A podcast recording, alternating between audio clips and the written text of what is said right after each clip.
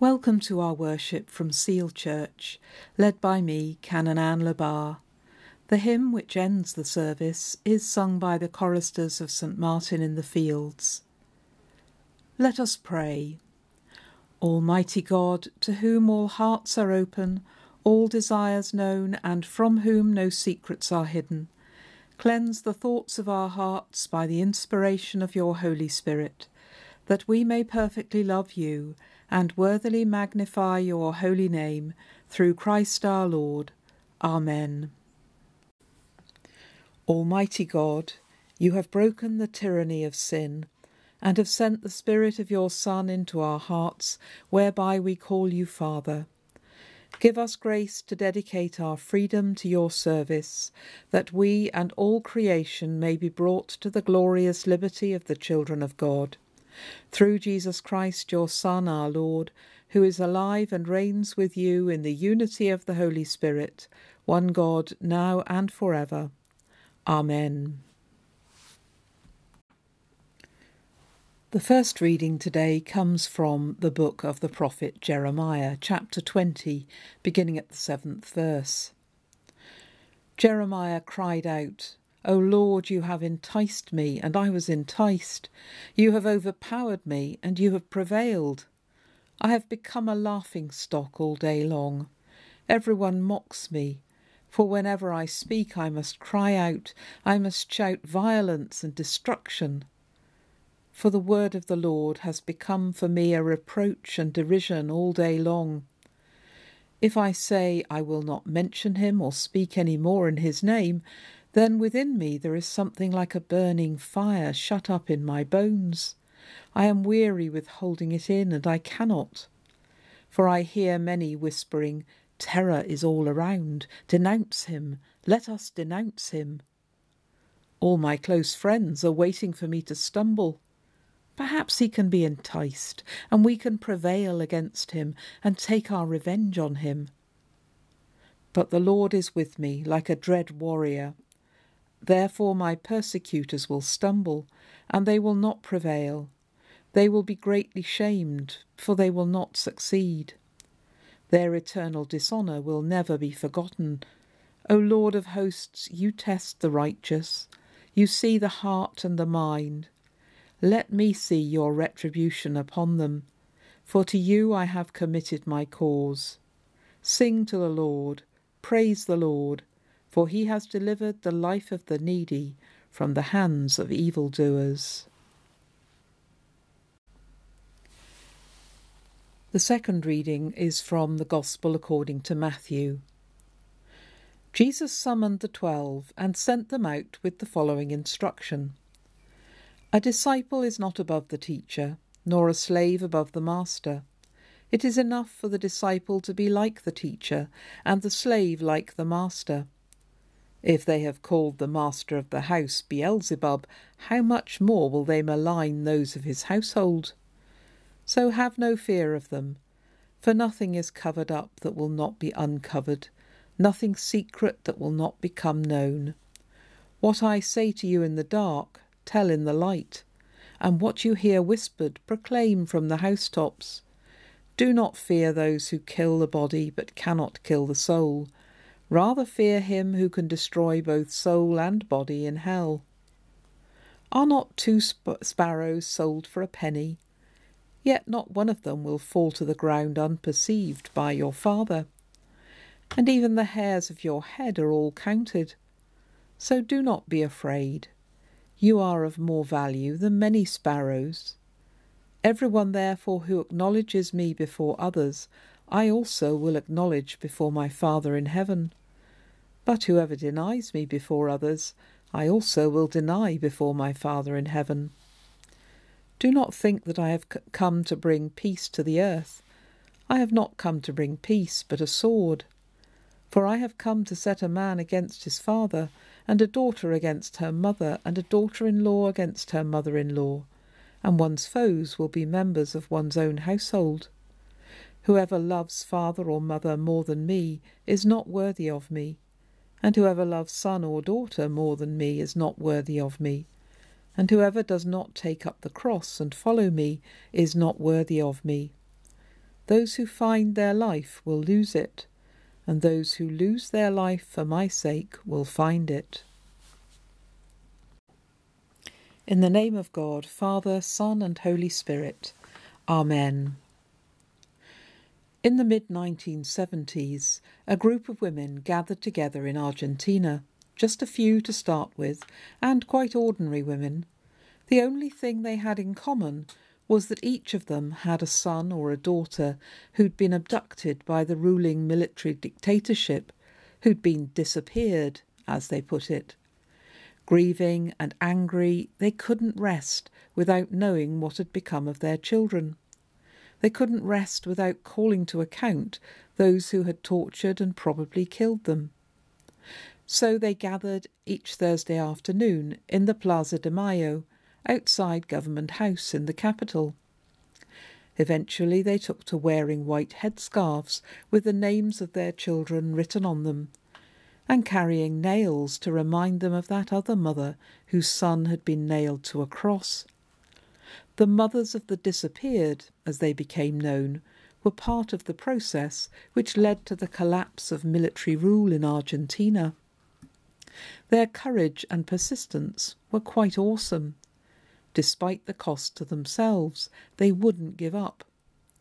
As one of them said, when the foreign journalists began to ask about us, the military used to say, Don't take any notice of those old women, they're all mad. Of course they called us mad. How could the armed forces admit they were worried by a group of middle aged women? And anyway, we were mad. When everyone was terrorised, we didn't stay at home crying. We went to the streets to confront them directly. We were mad, but it was the only way to stay sane. Those mothers weren't natural campaigners. Most had spent their lives caring for their families, focused on their own homes. But their passionate love for their children meant they couldn't just shrug their shoulders and leave it to someone else to challenge the injustices of their society. I thought of those brave women as I read today's passage from the Old Testament. Poor Jeremiah. He was regarded by his contemporaries as mad and troublesome, like those mad old women in the Plaza de Mayo, and he was treated with contempt and brutality too. He'd never wanted to be a prophet, but he couldn't escape his calling any more than they could escape, escape the pain of, that led to their protest. The time of Jeremiah was a bad time to be a prophet, if there's ever a good time. The Babylonian army was advancing inexorably on Israel, conquering and destroying. But the people of Israel refused to acknowledge that they were at risk. The priests had told them that God wouldn't let anything bad happen to them, and they chose to believe it. Who wouldn't? They were convinced that it didn't matter what they did or how they lived, it would all turn out for the best. God was on their side. Protected by this fantasy, corruption thrived. The wealthy oppressed the poor, and the cohesion of the nation was undermined. They only paid lip service, if that, to God, so they weren't developing the kind of deep, trusting relationship with Him that they'd need to carry them through the terrible times that were coming. So God called Jeremiah to speak out. Wake up, open your eyes. It matters what you do and how you live. His message went down like a lead balloon. He was ridiculed, arrested, maltreated. No one wanted to know. Jeremiah was having a particularly bad day when he spoke the words we heard today. He'd been prophesying in the temple the day before, and the priest, Pashur, wanted to shut him up, so he'd put him in the stocks overnight. It was humiliating and painful punishment, and when, Jer- when Jeremiah was released in the morning, he was furious. Furious with the priest, but most of all furious with God for calling him to this thankless task. You have enticed me, he complains to God, and I was enticed. The word enticed is a very strong one. In some versions it's translated as seduced or even deceived. That's how Jeremiah feels about God at this minute, as if God's pulled a fast one on him, got him into this without really telling him what he was letting himself in for.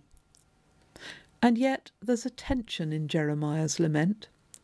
However furious he is with God, he knows people need to hear this message, and in the end he cares more about that than his own safety. The words burn within him and insist on being spoken. He's come to realize that God isn't motivated by vindictiveness or cold judgment, but by love. This is a God who is passionate about his people, desperate to help them through the days that are coming. It's this passion that's overpowered Jeremiah, seduced him, enticed him, but it's a true passion. It's not a false trick. He's seen the depths of God's love, this God who delivers the life of the needy from the hands of evildoers. Jesus' words to his disciples in the Gospel reading today are an attempt to prepare them for an equally dangerous and unpopular ministry. And Matthew's account is written, of course, for early Christians who also faced the daily reality of persecution and the danger of death. Don't be afraid, says Jesus.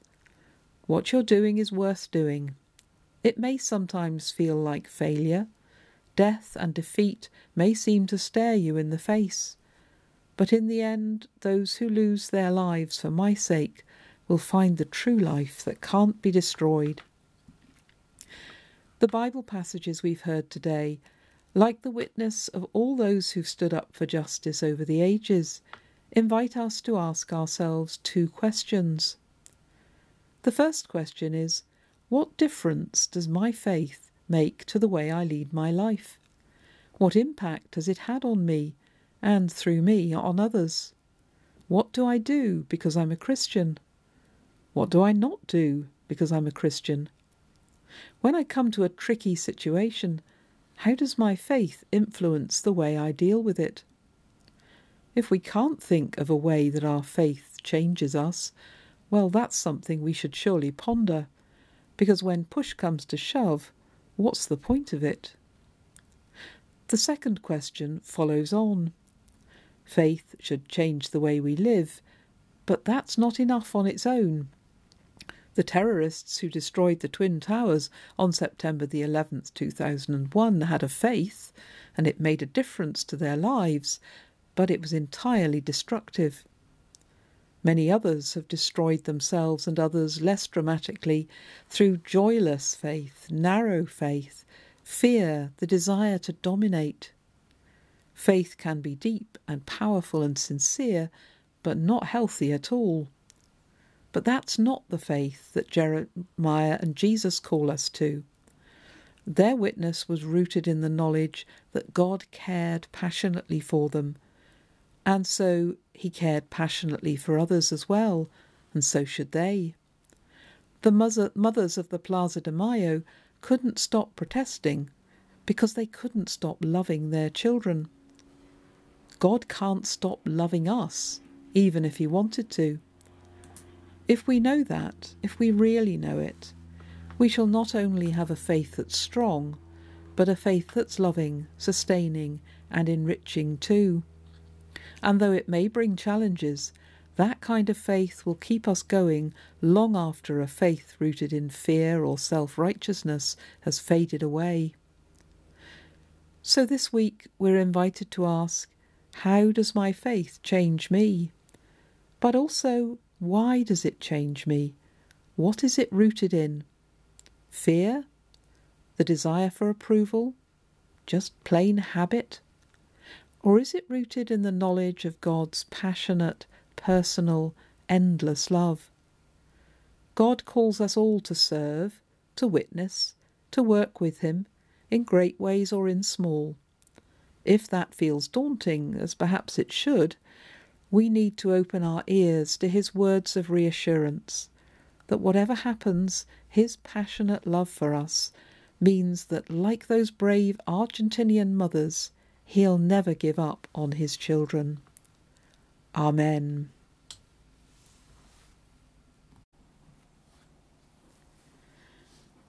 And so, as we bring our prayers to God, we pray Our Father, who art in heaven, hallowed be thy name. Thy kingdom come, thy will be done, on earth as it is in heaven. Give us this day our daily bread, and forgive us our trespasses, as we forgive those who trespass against us. And lead us not into temptation, but deliver us from evil. For thine is the kingdom, the power, and the glory, for ever and ever. Amen. The peace of God, which passes all understanding, keep your hearts and minds in the knowledge and love of God and of his Son, Jesus Christ our Lord. And the blessing of God Almighty, the Father, the Son, and the Holy Spirit be among you and remain with you always. Amen.